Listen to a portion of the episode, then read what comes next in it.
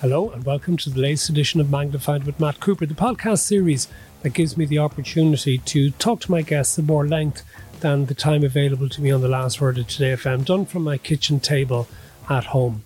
Now, today's guest is somebody who I met first at an awards ceremony and then got the opportunity to interview at a Renatus business conference, The Real Deal. And she is the real deal. She has an extraordinary story to tell, a story of overcoming great personal tragedy to build a business before selling it. A business that was more than a century old, a family business that she had married into and which she took the helm of when her husband died in tragic circumstances. Vicki O'Toole speaks with a compelling honesty in this interview, and I think we may all get a lot from it. I hope you very much appreciate this and enjoy it too. I've met you twice in recent times. First of all, I met you at a function where you were part of a panel receiving awards from the Irish Daily Mail's Business Plus magazine. And then I met you again at a business conference for Renatus and got to chat to you a little bit about your story, which I was really fascinated by and thought would really work well for one of the magnified podcasts because you got into, I suppose, a situation that no person would want to get into the circumstances in which you ended up taking control of the family business, but a family that you had married into, not even third generation yourself, married into third generation. Can you tell us a little bit about the business and how it is that you ended up in it? So I suppose I was kind of thinking about this coming up in the car. In fact, as I was saying to you earlier, my whole life flashed in front of me. Um, my husband passed away in 2010, and actually it was his anniversary, his 13th anniversary yesterday. Um, so how it happened was very briefly, um, I'd seen, I'm, I'm into the third act of my life now. Um, I'm hoping there's only going to be three or four acts. Um, but the first act was got married to Fergus pre, well, you know, I went to college, didn't finish UCC. Um, maybe talk about that a bit, a little bit later. I met Fergus in my future husband in Ted's. He was standing on a counter singing in New York, New York. I was introduced to him by somebody thinking, how is she so friendly with somebody so old, you know, because he was older than me. Anyway, long story short, we fell in love. We got married within months. Uh, so what was the age difference? What age? Well, he it was nine. I mean, he rounded down to eight. I rounded up to ten. So he married a young one. Um, I was only twenty when I met him in November. I got married in May. Or sorry, I was I was 21 in May and we were married in August. So I was very young, and um, I would kill my children if they did that. Absolutely kill them. But Fergus was Richard Gere look-alike. He looked after me, and we just had everything. You know, we were so lucky. We had five wonderful children. My first came along maybe I think 16 months after we got married. Uh, we were so lucky with everything, and I suppose I'm not going to say he was a substitute father for me but he did everything. Like he wrote the checks, he looked after the accounts, he ran this amazing business, JJ O'Toole Limited. He was the third generation. He became the managing director the same month that we got engaged. His dad was retiring. I was so happy. I was at home, like, and I knew I was happy. And Fergus was happy. We were very happy. And anyway, zooming on forwards, um, out of nowhere, Fergus became depressed. It was such a shock. I, I remember the day vividly. Um, Philip, our baby, was born 010101. And it wasn't long after that, I remember distinctly picking up Chloe from, or going to pick her up from piano. And Fergus rang me to say that he wasn't feeling well. And now he had, typical Fergus, such a gentleman. I remember that morning so well because it was dark, it was winter. And, and funny, you know, when you're depressed, which he was, it's the winter months that most people don't enjoy when it gets dark. And I remember he arrived up to the bedroom with a warm bottle for me to, to feed. He was just such a gentleman. And he left to go to Brown Thomas, he told me. But he wasn't going to Brown Thomas. He went to the office and he just, you know, I didn't know that he just was so depressed. And, you know, he just kind of decided that, that he had, had, had enough, um, but it didn't work out. And so anyway, he called me and he said he wasn't feeling well. And I remember meeting him in Castletroy Park and I was still very young, you know, with five young children. And my I remember my first thought was, no, you're enough, you're fine. You're absolutely fine. And within the space of a minute, the minder switched between the two of us. I became the minder, but I'm a kind of a misfix it. And I said, you know, rescue remedy, You know, we're going to have chamomile tea. You're absolutely fine. Um, but he wasn't fine. And what happened was a couple of things. Um, the plastic bag tax was coming. He could see that business was being decimated. He, we would talk a lot about it, that he would think about my father, how successful he was. He thought his father was successful and he was. He compared himself to them and he felt he was letting everybody down. And that was the start of a 10 year, he was not well for 10 years, but not for the 10 years, for parts of the 10 years. He remained to be an incredible father, an incredible husband. And you know, the problem with Fergus was if it was a problem, he was too kind. He looked after everybody. He looked after his parents, anybody, charities left, right, and centre. He looked after me. He looked after five children. And it just became too much for him. And uh, so what happened was he, you know, we had a kind of a, a bit of a scare that he he just, you know, wanted to to end his life. And thankfully it didn't work. And it was probably the second or third time. And my brother and my brother-in-law and my brother Mark, who has been such a support to me, as you know, when he died, I always remember his mother saying, he was in front of you, he was behind you, and he was beside you every step of the way. And my brother in law was our accountant, and they both arrived to my house with their briefcases. And it's as if it was yesterday.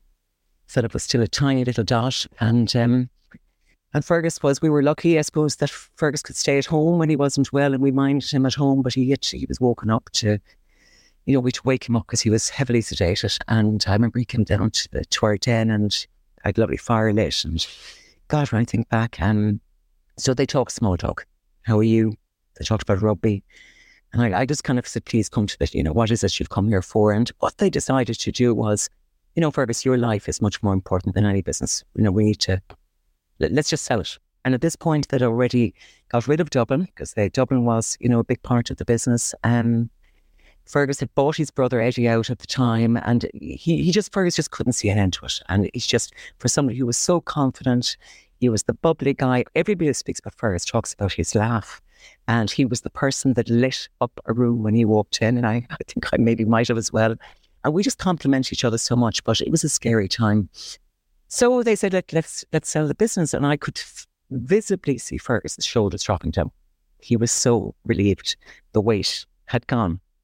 And I remember going to the bathroom so scared and thinking, okay, that's fine. I, I have no problem having no business. I had no problem having no money. I thought, I have no qualifications. So what am I going to do? And, you know, this is all fine now, but what are we going to do?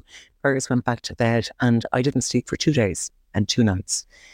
And that feeling of when you're really tired, your teeth start chattering and um, I distinctly remember ringing my brother at about half six in the morning, thinking I'm going to wake him up. Um, I know he was wide awake. He was actually heading into the office to speak to Fergus's colleagues.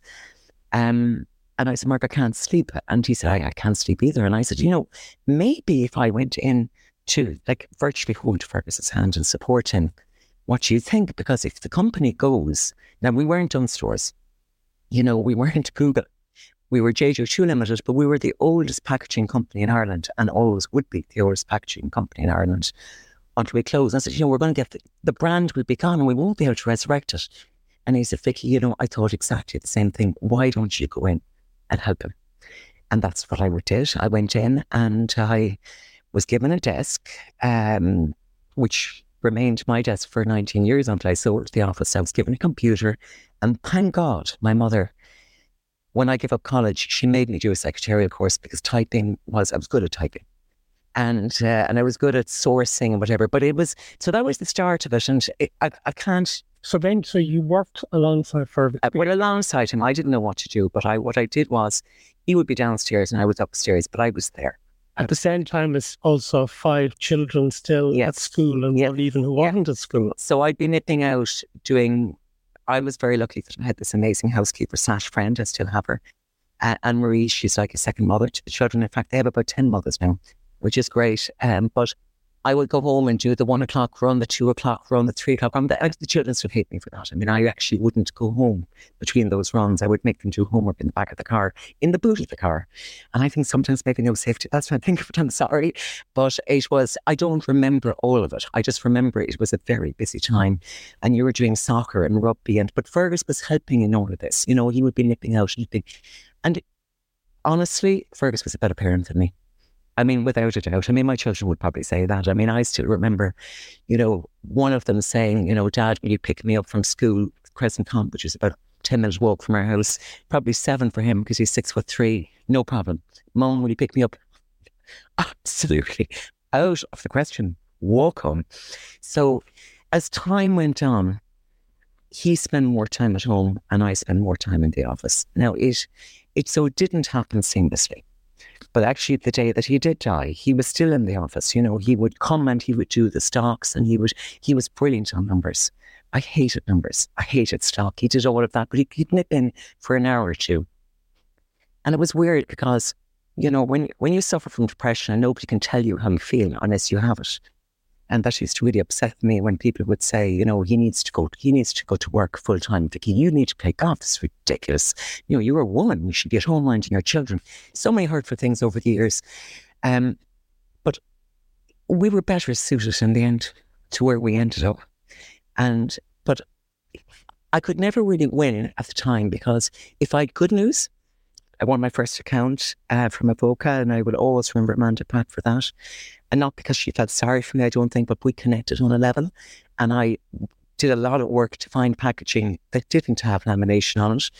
Um, and I remember telling him that, and he was so delighted. And then he'd say, Oh, you know, I'm making you do this, you know, and you shouldn't have to do this. I should be doing this. And and then when there was bad news, I couldn't tell him, or if I did tell him, he would get upset as well. And it was kind of no winning because he felt he should be doing that and I should be at home. But it, you know, I, I learned very, very quickly. I didn't have a clue what I was doing. But, but Vicki, it sounds like you probably did know what you were doing, and that in a strange way, you actually ended up in doing something that was utterly suited to you. Well, at the beginning, I genuinely will tell you, I did not know what I was doing. I remember being out with a couple of friends of ours having drinks, and I remember the gentleman turned around to me and said, Vicki, what is your margin? And I didn't want people to think I was a fool. So, but I thought he was talking about the line down the side of the page. And I just thank God Fergus turned around to me and said, None of your business, that's private what our margin is. I didn't know what a two pound bag was. I didn't know the difference between a micron and a GSM. I had no idea, but I learned quickly. And I also learned from a cousin of mine who is now a, a judge. And he said, Vicki, you know, you're an intelligent person. You did study law, albeit briefly. Uh, if you ask the same question three times and you still don't understand the answer, it's not you, it's them. But there was this thing in me that any question at the beginning I was going to ask was stupid. And I mean, there was a lot of. Yeah, how did the employees in the business, and particularly the management, take the boss's wife coming in and suddenly getting involved? They were nervous. They were suspicious they were scared. You know, why is Vicki not? Why is Vicki here? Like, like where's she come from? And where, where's Fergus? And and even things like even out there in in within our customers. I remember one of our sales reps went up and rang me to say that he went into one of his customers, well known retailer in, in Dublin, and they said, "Listen, there's there's nobody, there's nobody steering that ship in JJ O'Toole Limited. Um, you know, we're going to go somewhere else." But it wasn't that. It was one of our competitors had said that. So people got nervous. And it's funny, we look, I don't understand why people hide their problems behind closed doors, but so much. But at the time we did because Fergus was worried about the banks because we owed an awful lot of money. And also when you're dealing with depression and there is such a stigma, we didn't want to tell our children either, you know. But going back to the business, yeah, they were suspicious. And I suppose I had to prove myself and being a woman in business as well and somebody who just appeared out of nowhere for some of the customers was difficult as well. So something you mentioned there that certainly interests me, the fact that you have felt that you had to keep it hidden because yes, your bankers or maybe your suppliers would not have been understanding and that that could have actually effectively maybe even closed your business. Well, that's what Fergus thought. And remember, you know, I was very green and very naive and very scared. And so I was doing what he wanted me to do, to say nothing and to protect the children more than anything else. Um, but there was a moment, where we decided it was enough. I, I couldn't lie. Lying is so difficult. I was a good golfer. Didn't realize until afterwards how good a golfer I was. I was this, I was on the senior cup panel, and a very good friend of mine rang me and said, "Look, you know, we've we've got to we're practicing. I think it was in Mallow." And I said, "Look, I can't, Vivian. I I actually had a stomach ulcer." And we were invited to everything. So there would be invites, no, can't, because Fergus got a headache and it just kept going on and on and on. And I remember ringing my brother in law at the time, it was our accountant. I said, Look, the lies, I can't lie. It's really difficult. He said, Well, why don't you tell her? Tell her the truth. And she was a wonderful because she didn't ask me questions. I just said, I can't play on the team. She was the perfect example of how you should deal with somebody when somebody's sick. She didn't pry. She said, I'm here if you need me. Maybe she suspected something, I don't know. And then Fergus started to talk to people. And then we, but we didn't tell the children. And in fact, when Fergus died, I think they were all shocked, you know, that Fergus did have depression. You don't want it. They didn't know. No, they didn't know. No. Had they suspected? The older ones, I think, maybe did. Because what age were they at the time? Well, when Fergus died, the youngest was nine and Chloe was in her early 20s. But the, you know, you, you can hide things, you know, you can, and um, you don't have to talk about everything in, in every detail. But I think, for, well, Chloe did know definitely, but she wouldn't have known the extent of the 10 years because she would have only been maybe 12, 13 when he got at the beginning. But what I, what I said earlier is that Fergus was very well for most of that time, very well. But when the weather changed, his mood changed. Can I ask, what was your mental health like at that, having to deal with this extraordinary change in your life and circumstances? I, you know, I never look back. I try not to look back because it scares me. And I sometimes, I stopped actually having baths. It's a really weird thing. For years, I didn't have a bath because when you're in a bath, which I love, um, you think. So I kept moving. I was doing hundreds of things. I didn't have time to think. I, I just kept moving. There was so much to do. Five children running a business. Um, but you can wear yourself out doing that as well, can't you? Yeah, but I didn't. I was lucky, and maybe it's the half German blood in me. But um, and I, I just, I just didn't want to let anybody down. I didn't want to leave the children down. They still had to go to school, and I think you really never know how how how strong you are until you have no choice. And so obviously, there's something in me that kept going. And like I brought with Fergus those five children into this world, and I had to be around for them. Simple as that. And I didn't want their life, even after Fergus died, to be dictated by what happened to us. It can't be a reason for, you know, them not doing well or not being happy. And that's been a, a challenge without it, you know, but we cannot be, I don't know, you just, we can't be victims of this either. Um, it's part of our story. It's a desperate part of our story. It's been a huge roller coaster. I can safely tell you now, 13 years afterwards, that, and I think we all agree because we talked about this recently, and we talk about Fergus openly now. Do you talk about it regularly? Regularly, mostly with a few drinks on board. But um, the children adore him. They all adore him. I think the younger ones, you know, uh, particularly one of them, what what hurts them the most is that they feel that they won't remember him, that they're forgetting him. You know, whereas the old ones would remember him, yeah. have more stories than the younger ones. The nine-year-old has been an outstanding bright star for all of us.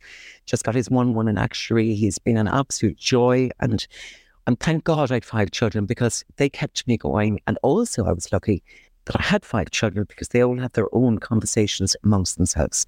They had their own group chats. Because I never know, you don't know what's going on in people's heads. And I didn't know how they were feeling, you know, each day. And we used to joke actually originally that it's a pity we didn't all have a kind of a really bad day at the same time because we all would have bad days at different times. You know, I remember saying to Chloe, the eldest, who really has been such, they've all been amazing, but she has been, being the eldest, she had to take that role very seriously when Fergus died. Um, and it's been very difficult for her listening to me often about my worries about all of them. In fact, only recently she said, well, you need to stop worrying about us. But we, we, we talk about them all the time, but we talk now about how we have survived. And also, we agree, all of us, that we would not have been successful if Fergus was as successful if Fergus was alive. Why'd you say that? Because I think inside us we want to prove to him that we're okay. And you are okay. Yes. and I promised I wouldn't cry, but we are okay. And I think he's proud of us. Um, I think he's very proud of us.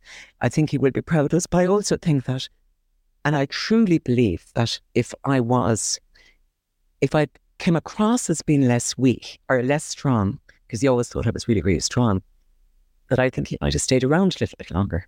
I think he knew that my children were capable hands. Because um, I used to say to him when he was unwell, I said, Fergus, you imagine what happens if I get sick? You know, we need you really badly to stay around. But Fergus was in so much pain so much pain. And we know he's up there. Don't know if Ken Donald, who was McNamara, is a really good friend of ours, and who was there for my parents' funeral and for Fergus's, he'll kill me if he hears this. I don't know what God, I don't know about this anymore. None of us do after what happened to us, but I do believe Fergus is up there and he is looking down and he is minding us. And I think he's proud, but he's missing a lot. He's missing was so naive at the beginning. With Chloe's graduation was the first, and I went, thank God, that's over and done with. I forgot there was a second and a third and a fourth, and have a fifth graduation coming up. You forget about the weddings. You know, I got to do the speeches. I hate it. Those days first. You shouldn't be here to do this. Um, so there are days I do go up to the graveyard, which is a beautiful graveyard. He's buried beside my parents. In fact, my grave is my parents on the left. Then there's a space for me, and then there's Fergus, and I know they're having their chance. But there's times I get cross with him, very few. I just cross that he's not around to see how great his children, you know, that he's, phys- I know he's there to see it, but not to witness it with us. So, like Jade had to walk Chloe down the aisle. So, you say you're cross and only a few times. Yes, okay, and I think I think I can understand that. Although I probably can't understand mm-hmm. that because how can anyone understand what somebody else is actually going through? But I suppose, you know, if he had had cancer or if he had had a heart attack, mm-hmm. you wouldn't be cross with him for dying because of that. And he had an illness. And oh, he died as a result of that illness. He had an illness, right? I mean, and when I say cross, for it's just cross. It says, I wish you were. I'm not. When first, when first died, I could write a, and I, I will one day write a book, but I could write a whole book about what people said the good things and the bad things. I could write a book about the good things people did and the bad things people did. It was just shocking, absolutely shocking, some of the things that we heard. People would say, Fergus committed suicide. He's so selfish. A, nobody should ever use the word commit. Fergus didn't commit anything. He didn't commit a crime. Fergus died from depression. That's what we say. Mm.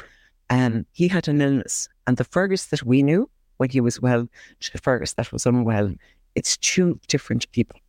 And Fergus, Fergus did us a favour in his head. I know he did that. He he was a burden to all of us. And you when you're sick and if you've got cancer or all these horrible things, you can go to hospital, you get an MRI, you can get a scan, and they look at you and they can tell you what's wrong with you, and they hopefully can find a treatment to make you better. With depression, there is no I, I haven't heard of it anyway, where they can actually unzip your brain and they and say, well, okay, so Fergus this type of depression, and these are the tablets we're going to give him, and he's going to be cured. With depression, it's so complicated. And we, you know, people say he's so selfish. You know, Vicki, you need to, this is just reporting, he should be working. I could see he's hurt. I couldn't understand how he was feeling. So how on earth could anybody else understand? He couldn't even explain to me how bad he felt. But the hurt and the pain that he was going through you imagine how excruciating that was for him to decide, I can't do this anymore? When he adored us, all of us, and he adored his brothers and his sisters and his friends, and he was the life and soul of Kilkee and Limerick and everywhere else. I mean, I think it must have been the biggest funeral that Limerick ever, ever saw. Um, thousands came into our house. And um, so it was, it, you know, it's just, so I just can't listen to people when they say it was selfish. What age is he?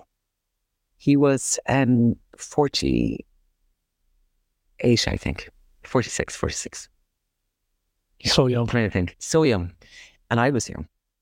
And then you mentioned how people said nice things, people didn't say nice things, mm-hmm. people were good to you, people weren't good to you. Was the people who didn't say nice things or didn't behave well, was that out of ignorance or what was it, you think? There were hardly people being malicious, were there? There were. And um, you know, it's so weird. About three years after Fergus died, now I knew that we were lucky. I knew we had, I was married to Richard Gere. I mean, the story. I wish I was Cindy Crawford, far from it. Where we had everything from the outside in, we had everything. We had the beautiful home, the beautiful business, successful business. We had five stunning children. We were lacking in nothing, and we knew it. Um, imagine three years after Fergus died, I heard from an aunt of mine that women were jealous of me. Imagine being jealous. A woman, she was jealous of me because I still had everything. I thought if you only knew the pain that we've had to go through. Things like, I remember after Fergus died, we had to go to his sister's funeral. When his sister, who was gorgeous, the eldest of, of Fergus's family, when she died, the day she died, I was out with an architect, our architect, who was a friend of Fergus's mine, picking his headstone when she died which was, a, uh, you know, and I'm kind of a bit of OCD, and I was I was t- looking at the debossing of the text on his headstone. It was a really horrible time for me. It was less than a year after Fergus died. And when she died, it was really, really tough. It was the first time we were in a church and we saw another coffin. And I don't know how the children felt, but I just felt really just horrible. And I remember going into the Holy Rosary and my five children, just like the Brady Bunch, sitting in front of me. I had them all dressed beautifully. Um, I took a couple of bottles of rescue remedy before I went in. I thought, you know, I'm doing okay here. I'm doing okay. And a lady went up to shake hands with Granny O'Toole, which would be Fergus's mother, who'd now lost two of her children. And she was walking down the side aisle and she leaned in. I was sitting behind my children and she said, How are you? At the top of her voice, I said, I'm fine. You couldn't be. You couldn't be fine screamed it, and all my five children could hear this. But that's only a tip of the iceberg. I mean, you kind of, why did it happen? Where did it happen? What did he do? Um, I remember a girl coming to my house a month later, and you remember all the bad things and the good things. I don't remember anything in between because it's too much many things for me to remember. But I remember she said to me, sitting on the patio, I know how you feel. I thought, how does she know how I feel? I don't know how I feel. And I said, How do you know how I feel? And she said, Because my mother died. And I said, You know, my mum died too, and my father has died, and my and my husband has died, but most importantly, the father of my five children. But she said, "No, I know how you feel," and I don't think she meant to be cruel, but it was this kind of thing. I know how you feel. I don't know how I feel sometimes. Matt, you, you're there thinking something right now, and I don't know what you think.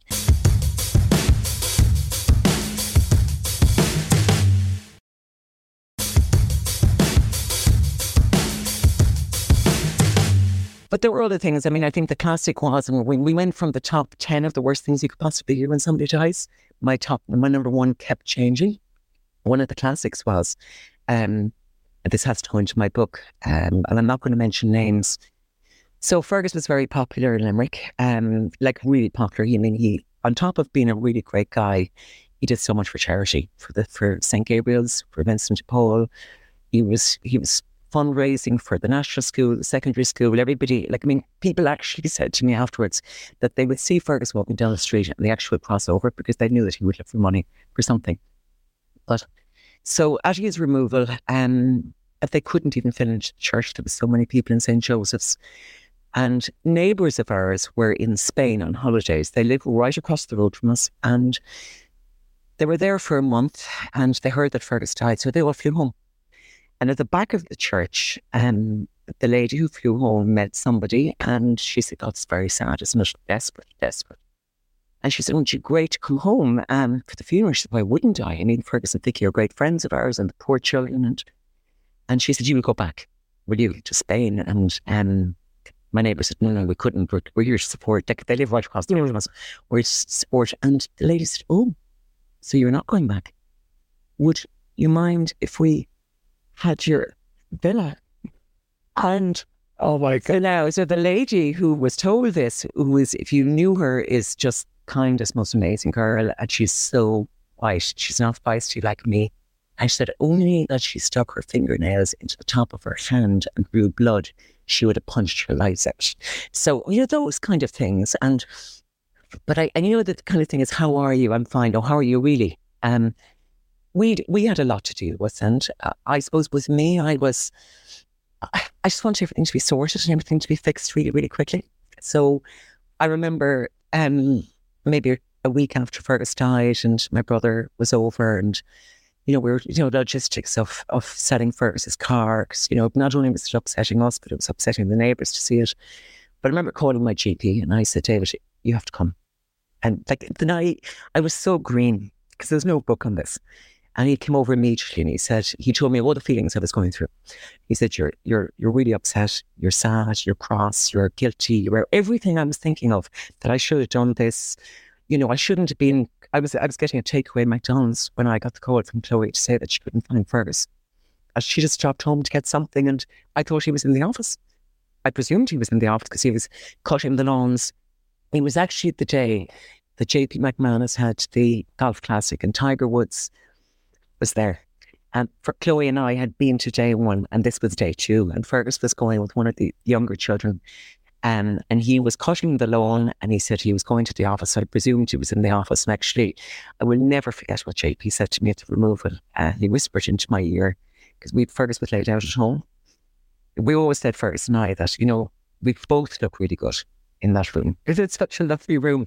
I remember JP said to me, only Fergus could have stolen the thunder from Tiger because the news ripped through a different yeah. manner and everything came to a standstill. So anyway, I rang Taylor to come to the, my GP to come to the house and I said, look, I need to talk to somebody. Um, because I actually reckoned to my head, I could fix this. I'm going to make this all better. Um, like my first mistake was the day, the night of his funeral. We had a beautiful dog, Minnie, that actually was with Fergus when when when Chloe found him. Um, you know, um, but I said we'd have another dog. We'll kind of replace, you know, it's ridiculous. We're all there singing to New, New York, New York. First was a great singer and he loved Frank Sinatra. I said, guys, you know, we're buying a dog. So we bought a dog, Teddy. Um, you still have? Yeah, yeah. He's he's he's played a huge part in Act Three of my life. But um, anyway, I, I said, look, I need to. I said, I need to get this fixed. And so he gave me the name of three counsellors to go to.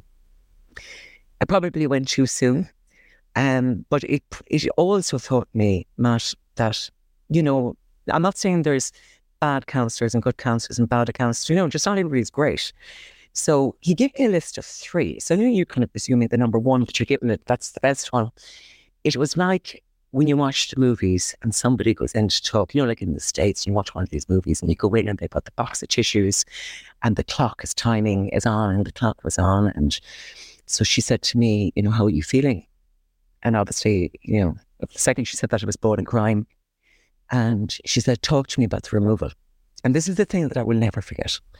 Because I told her about the day, like they were queuing, hmm. it was raining.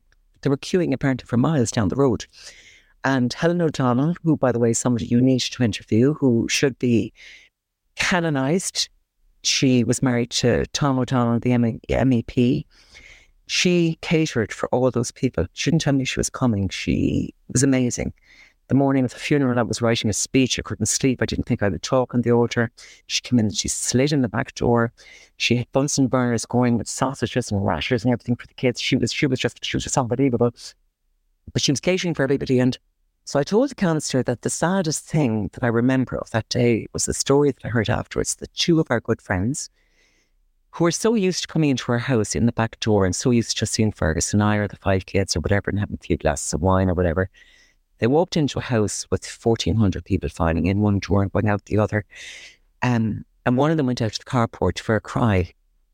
And then the other one went out. They found each other and they just hugged each other. And that whole visual for me is very sad. And I just mentioned the name of the architect, which was one of them. He said, Oh, I know him very well. So they're, not supposed to do that when you're counseling somebody, start talking about, oh, I know him really well. But she also said to me, I, she said, tell me about your children. As I went through them all and I referred to Philip as my baby, and she said, you need to tell him right now what happened to his father. Right now. Tell him right now. And no, he's only nine. I wasn't ready for that. In fact, I didn't tell him until he was 13, and he didn't know. Even though the school ran me to tell me that he didn't know, he did not know. Friends are so protective of their friends you know, younger people are much better than older people. They know how to keep their mouth kind of zipped.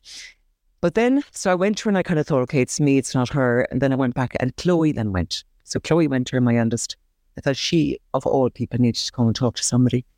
So um, we decided we'd go back the second time. And when I went back the second time, Chloe said, Mom, I just don't want to go. I just didn't think she was any good for me. Um, so I went back and I told the counsellor that Chloe is not going to come. Um, and she actually turned around to me. She said, Chloe needs to take responsibility for her own life. She's old enough. Now, she was speaking about my eldest daughter who came home and found her dead. Now, that to me was just so. And I said to her, I was furious. I wrote the check out and I said, There, take it and keep it. And I just, on the way out the door, I said, Can I ask you, is this from personal experience? Did you know all the answers or did you read this in a book? So she was taught this in university. Again, to prove that, you know, sometimes the experts, you need to know how I felt. And because I couldn't tell you how Fergus felt, and he didn't know how the minder felt. So for somebody to kind of dictate to us, um, you know, but then there was so much kindness. I remember one of my neighbours arriving through the carport. I was in the garden, completely lost in my own world. And she had a brown paper bag and she said, you go. And she was married to a doctor and she was a nurse. And in the bag was sleeping tablets. She said, You're going to need these. And my housekeeper slash friend was miles away on a boat somewhere, couldn't be contacted. And she said, You're going to, because I'm very house proud and I love my house. And um, she said, You need a housekeeper. So she said, I have a housekeeper coming. And I said, Look, I need to pitch. She don't, the great news is she has no English. So you don't need to talk to her. So, you know, because my head was everywhere. So that's just a few acts of kindness. There's been so many.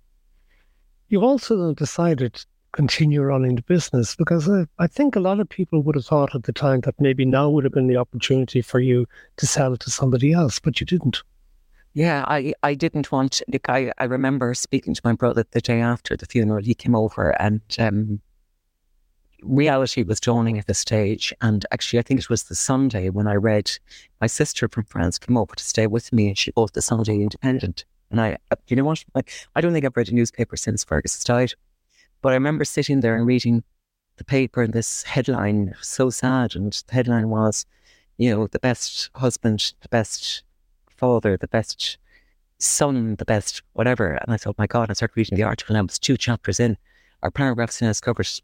That's what I said on the altar. There was a reporter there, and I went, "Oh my god!"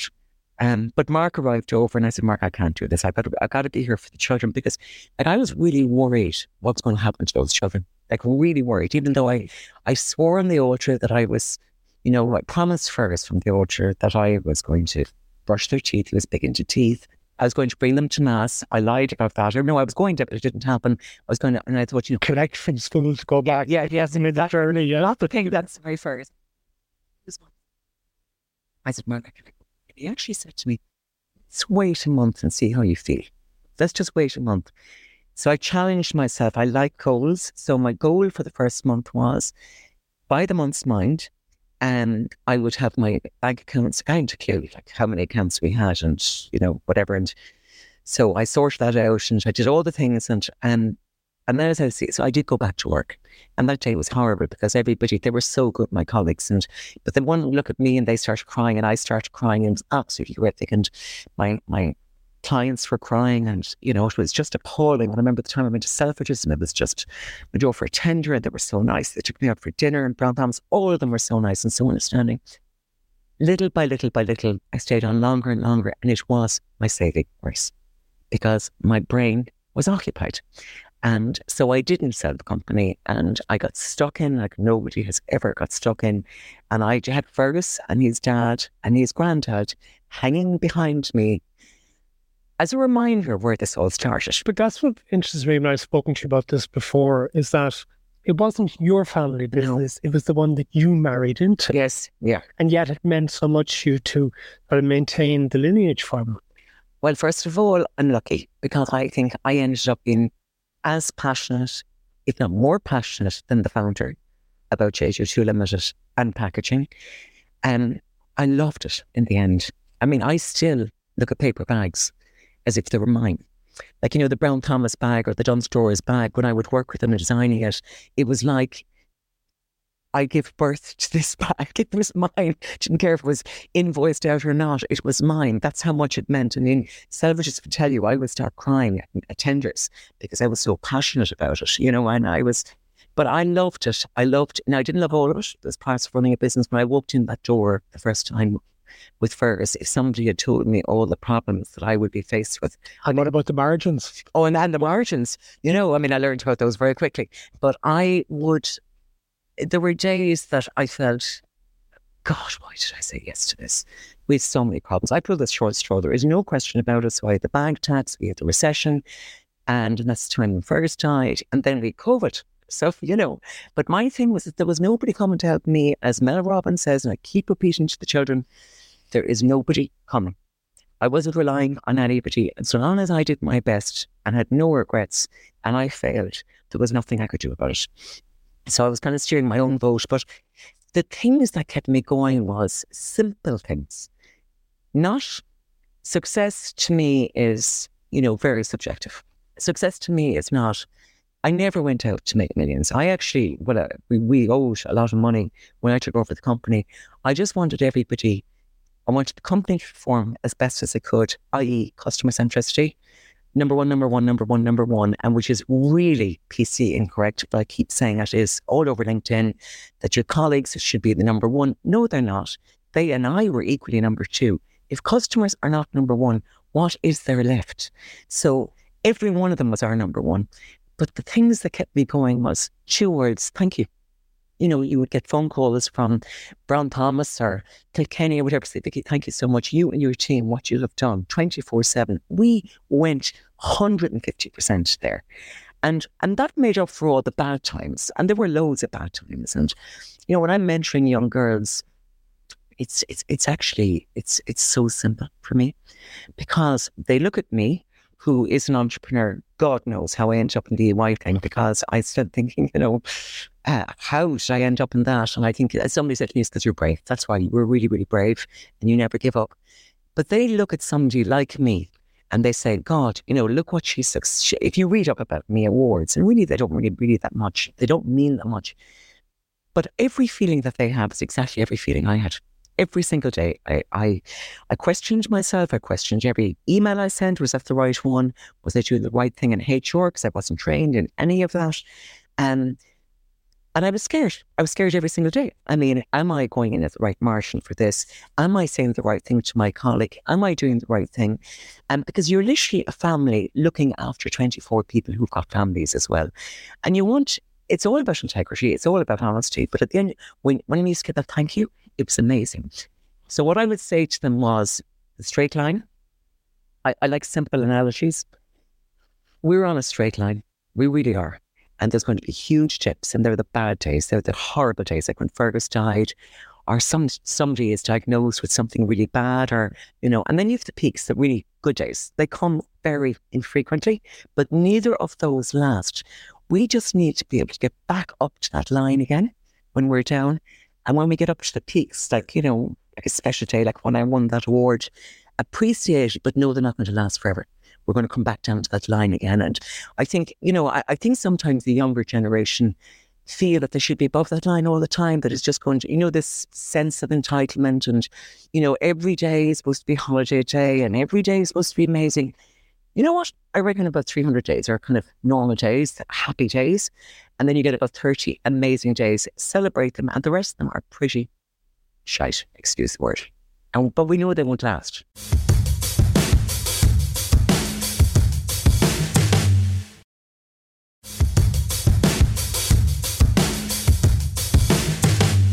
Vicki, given how much effort you put into the business and clearly how much you love doing it, why did you sell it? So, um, when Fergus died, and I thought that I would sell it, and I didn't.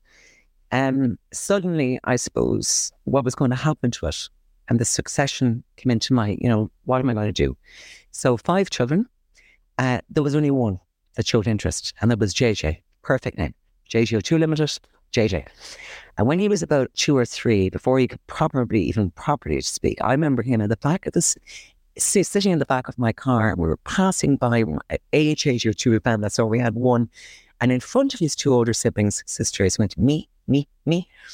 But when Fergus died, he was outstanding. So he was the middle child, but he was the eldest boy. And um, God, I remember that poor boy trying on. He was on his leaving cert holiday, coming home the day Fergus died. So I had to ring him mid flight, which was horrific. I remember he tried on Fergus's suit and took see, a, uh, a blazer and he was amazing. And he brought cigarettes home for Fergus, which he put into the coffin, which was so sad. But he was the one that would always say to me, oh, Mum, have you, the dollar has weakened. Have you seen it? And he always would ask me how I was getting on and how are things going. And I would, I would share my management accounts with only three people. My brother, my non-executive director, and JJ. And JJ is brilliant at all this stuff. So he had masters in finance, etc. Anyway, look, long story short, I tried to find a general manager, which I couldn't find to suit the company for one reason or another, which is another podcast, let me tell you. And around JJ, he was about 26, and he was in aviation at this stage and loving it. And he was in Dublin, living the dream. Um, and I said, JJ, now or never. So JJ arrived down, and he was going to be the fourth generation and I think within six weeks, maybe less, we both knew that this was not going to be for JJ. He just didn't have the passion for it. I mean, everything in his in his world was really fast. There were hundreds of millions of euros being bought on planes, and um, and he said, "Mom, you know, we're going to open head office in New York, and we're going to open up one." And I said, "JJ, like we're hundred something years old now. I don't think that's going to happen." So we didn't get beyond the dating stage. We got as far as we didn't get to the engagement. Thank God. And you know the only two people that weren't disappointed were JJ and I. We were happy. I did not want JJ to do something that he did not love. So then, obviously, the highlight was on me. What was I going to do with this business? Um, I was getting jaded after years, and I was getting in my ear from Morris, my non-executive director, from my brother Mark, you have no life. And I didn't. I would, I would work, go to the garden, work, go to the garden. I give up golf, give up. Like my friends would have to book coffees with me, literally. Um, but I kind of felt, you know, this was enough for me, but it wasn't. I was getting tired.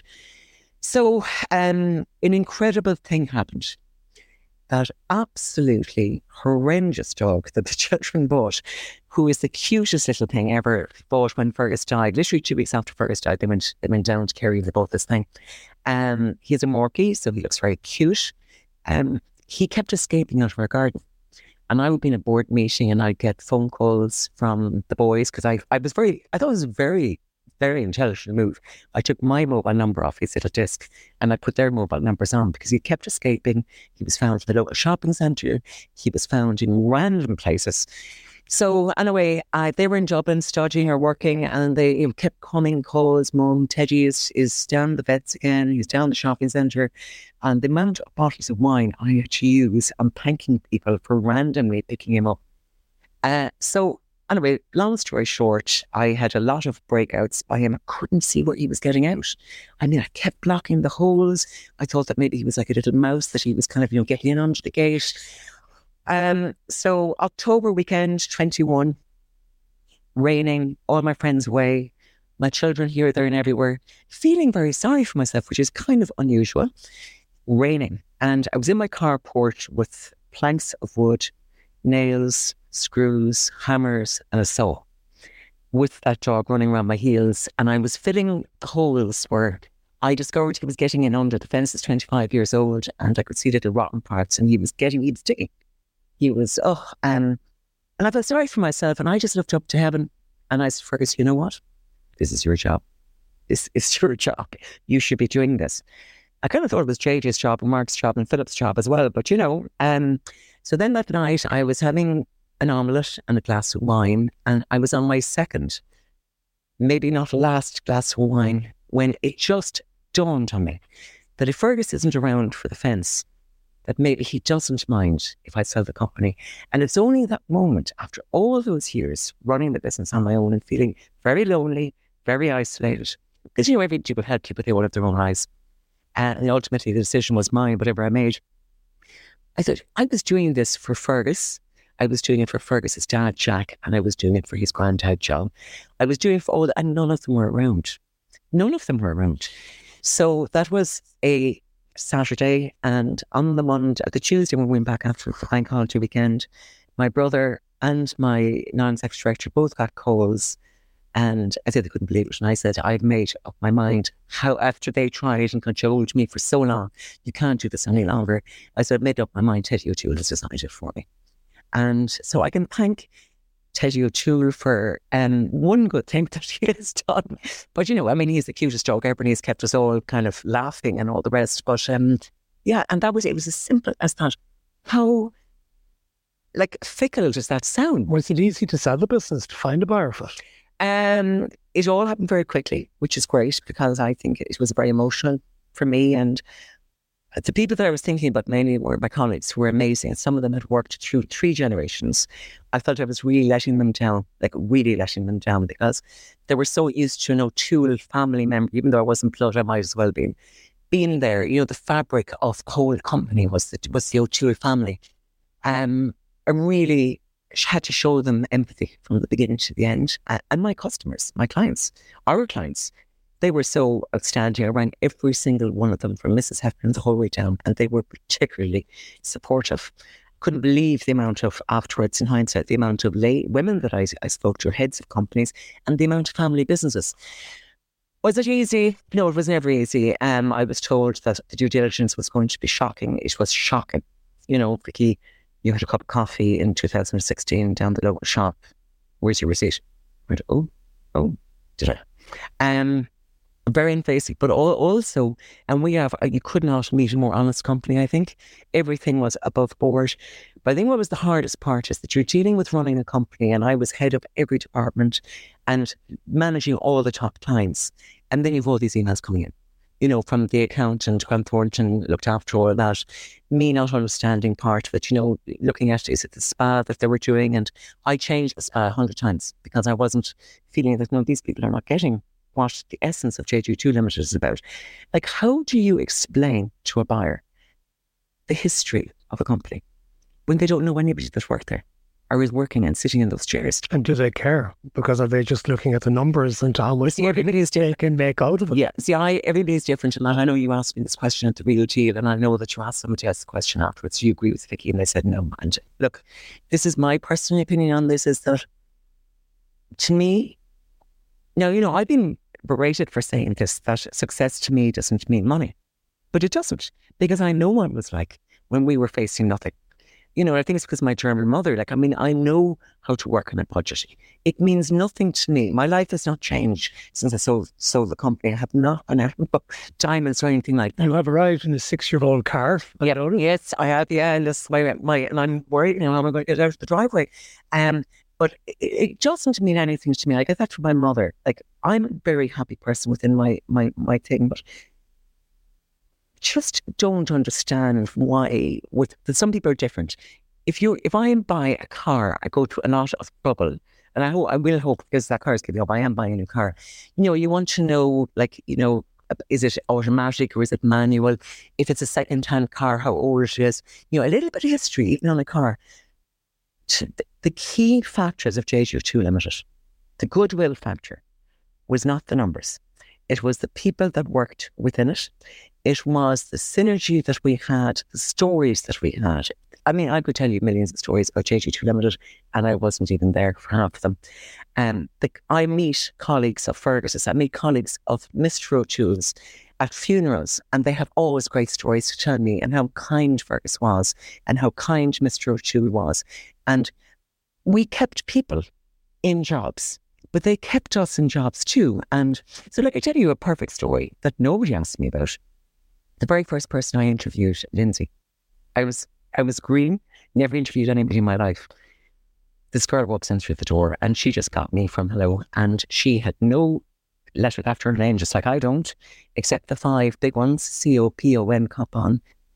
She stayed with me right through and I interviewed her future husband and they ended up getting married and having children. And I'm still very close with her as I am with lots of them. That's a story in itself. So, you know, two people get out. But there was there's much more. And we have stories of Brown Thomas going back 30 years. Brown Thomas and I did not do business solely because I was selling them bags. When Fergus died, they rang me, Are you okay? There is a genuine connection there. And to me, it's a, it's not so, you know, when you You miss all that now that you don't have the business to run anymore. And no, I don't miss all of that. I miss talking to my colleagues on uh, on a daily basis. And you know, there be times that we have the fun that we, you know, I mean, particularly coming up to Saturday, tomorrow now, the All Ireland semi final.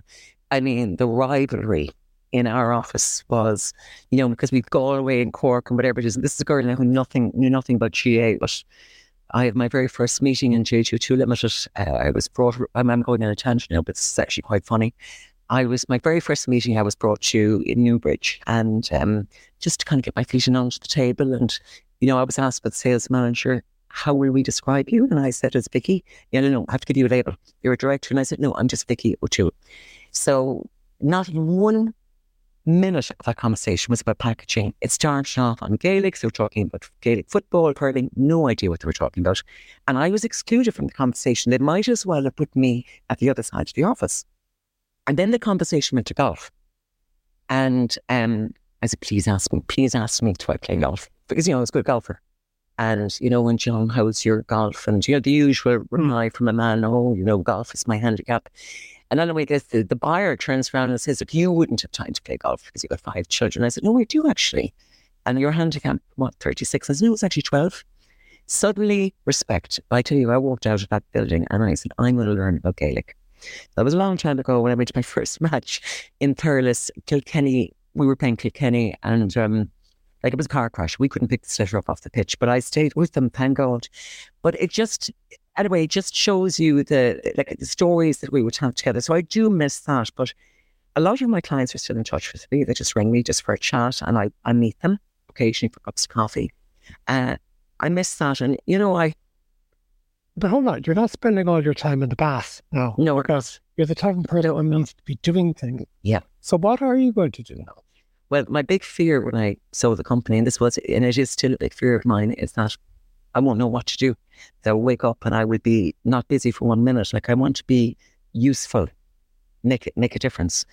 So I've only had six months now of not working in JJ O'Toole Limited. And uh, now it's weird because the office is quite close to me and it just so happens to be backing up facing my favourite bakery and I like eating cake. And you still see the fans? Oh, yeah, yeah, no, I do. And um, you know, and I see kind of strange cars in the car park and you're wondering who that is. Actually, my replacement, apparently, her name is Vicky as well. So that's even a little bit weird. Sorry, who did you sell to? Uh, Zeus. Okay. Zeus. So, um, yeah, so it's a bit weird, but you get used to it. You know, you get used to it. So what I'm doing for the moment is, well, you know, when I was sitting here waiting for you to get your microphones working, I was looking at, and I'm not exaggerating, 15 WhatsApp messages from my daughter who was getting married in January and about fails uh, so she's getting married in South Africa. JJ, my, and this is the German blood coming out of me now. JJ, my son, is getting married in August 2025 to the girl that lives next door. Um, but the ceremony is in my back garden and the reception is next door. So I'm planting my garden to make sure that I've got enough flowers blooming for August. It's not a great time. I keep telling you now, I'm obsessed with gardening. Like, you know, when people think like Ireland, they don't understand until they see this is Chelsea Flower. Not quite Diarmuid Gavin, who, by the way, is my twin, born same day, same month, same year. But, you know, I'm doing podcasts. Sorry, I'm not doing podcasts. I will be doing it's a great idea for a podcast. I'm doing public speaking, which I get terribly nervous about still. Um, and I'm just here, there, and everywhere. You know, there's something on every day. But what is consuming most of the time for, for me for the moment is I'm a director of the racecourse. So I am the first lady on the board. Um, it's a bit of a legacy thing now because the stand is called after my late dad. So, but I'm there doing the landscaping improvements, doing the interior, doing the sitting in the interviews. Uh, so we have a new marketing colleague starting next week. So I'm helping the GM with the inductions and all of that. So yeah, very busy. So how much you work? How did I work? to finish something you said earlier, and you mentioned about Fergus, and you he's up there looking down on you and the children. Would you give yourself the accolade that you suspect he must be very proud of you and the children, how you coped afterwards? Yeah, I hope he is. I mean, I'm, no, he has to be. I mean, look at the children, what they've done. I mean, and now, at you as well. Yeah, no, I mean, they will tell you, shake you with a few drinks, we are dynamite with a few drinks and board. Like, there's no holding back. And there's nobody that tells each other, like, we love each other and we know that. And we are terribly close. But like, I mean, we could be fighting in house fighting, and if you said something bad about Chloe, JJ, or whatever, women would actually stab you. It's as simple as that. But I think, like, if I look at them all and we have, it doesn't matter about academia really. But I was determined when Fergus died. You know, it's a bit like when you have one heart, you look after it. Uh, but then when something wrong with your heart, you kind of, but you have two eyes, but now suddenly like one person looking after these children. I was determined that they were going to get qualifications. So we have nurses, we've got actuaries, we've got solicitors, we've got a whole lot of them. They're very happy within themselves. But I think how I did it was it was tough love. And they're going to be laughing off they listen to this because they never listen to anything I do anyway. A very tight budget. So anything they wanted, they had to be joint accounts. So, you know, because their granny and granddad were generous and give them a bit of money. So if they needed a car, or they needed a bike or they needed a computer, they would have to come into my office and we would have to take the money out of their account. So it was tough enough, but I am super proud of them. And I suppose that's what makes me sad that he isn't physically here to look at them and say, gosh, look what you and I produced. Vicki O'Toole, thank you so much for being here for Magnified. And that is the latest edition of Magnified with Matt Cooper. My thanks again to Vicki O'Toole for speaking so honestly, candidly, and movingly about her personal experience. And it may be something that touches upon the lives and experience of others as well. That's it for today. We have lots of great guests coming up in the coming weeks, and there's an enormous back catalogue of previous magnified interviews for you to enjoy if this is your first time coming to the series. So until the next time, from me, Matt Cooper, thank you for joining us.